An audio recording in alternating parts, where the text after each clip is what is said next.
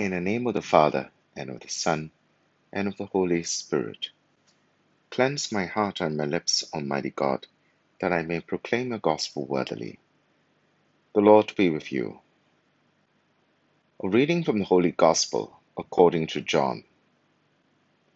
Jesus said, I tell you most solemnly, anyone who does not enter the sheepfold through the gate, but gets in some other way, is a thief and a brigand.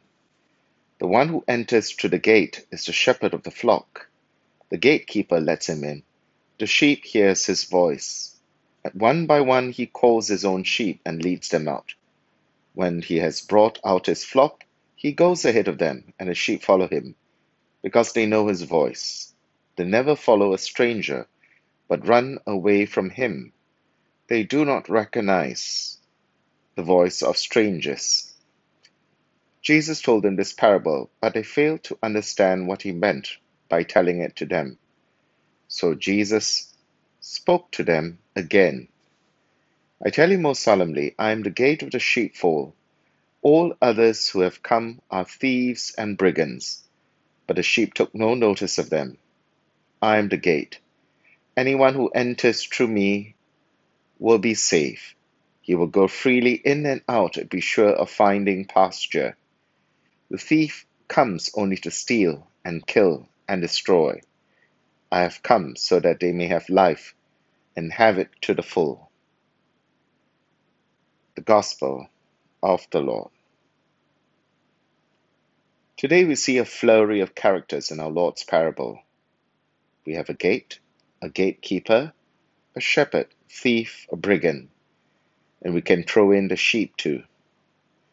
The fluid interchangeability of some of these images can be confusing. At one moment Lord says that he is the gate, another moment he assumes the role of the gatekeeper, and then the famous shepherd. He is obviously not the thief nor the brigand. It is interesting that chapter 10, which is usually known for its Good Shepherd discourse, does not begin with the statement, I am the Good Shepherd. Instead, the first I am statement here is, I am the gate of the sheepfold, which is the opening line of our Lord's attempt to explain the preceding parable involving a sheepfold and the various characters who either choose to pass through the gate or avoid the gate. In this passage, our Lord wants to lay down the fundamental truth of salvation he wants to set before all of us the sole and irrefutable way of entrance into eternal life with God. Jesus himself is the entrance. Jesus himself is the gate. He is not one among many gates. Period. Salvation and eternal life with God is completely, uniquely dependent on Jesus Christ.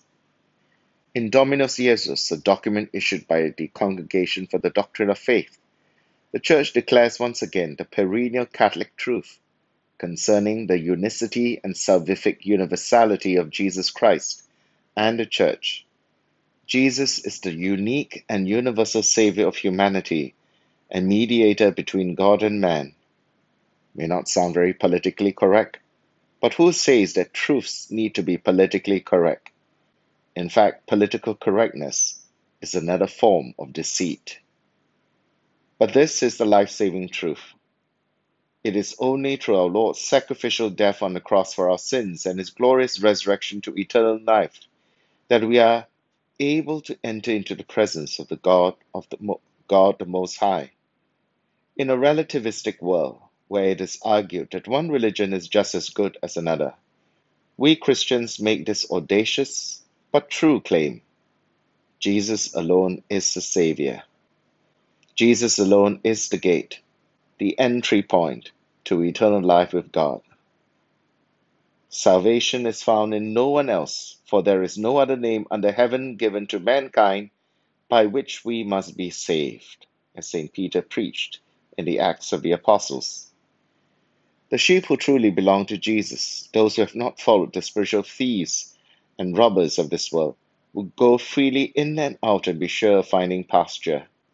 His sheep will go freely in to be loved, cared for, fed, protected, find shelter from enemies and storms.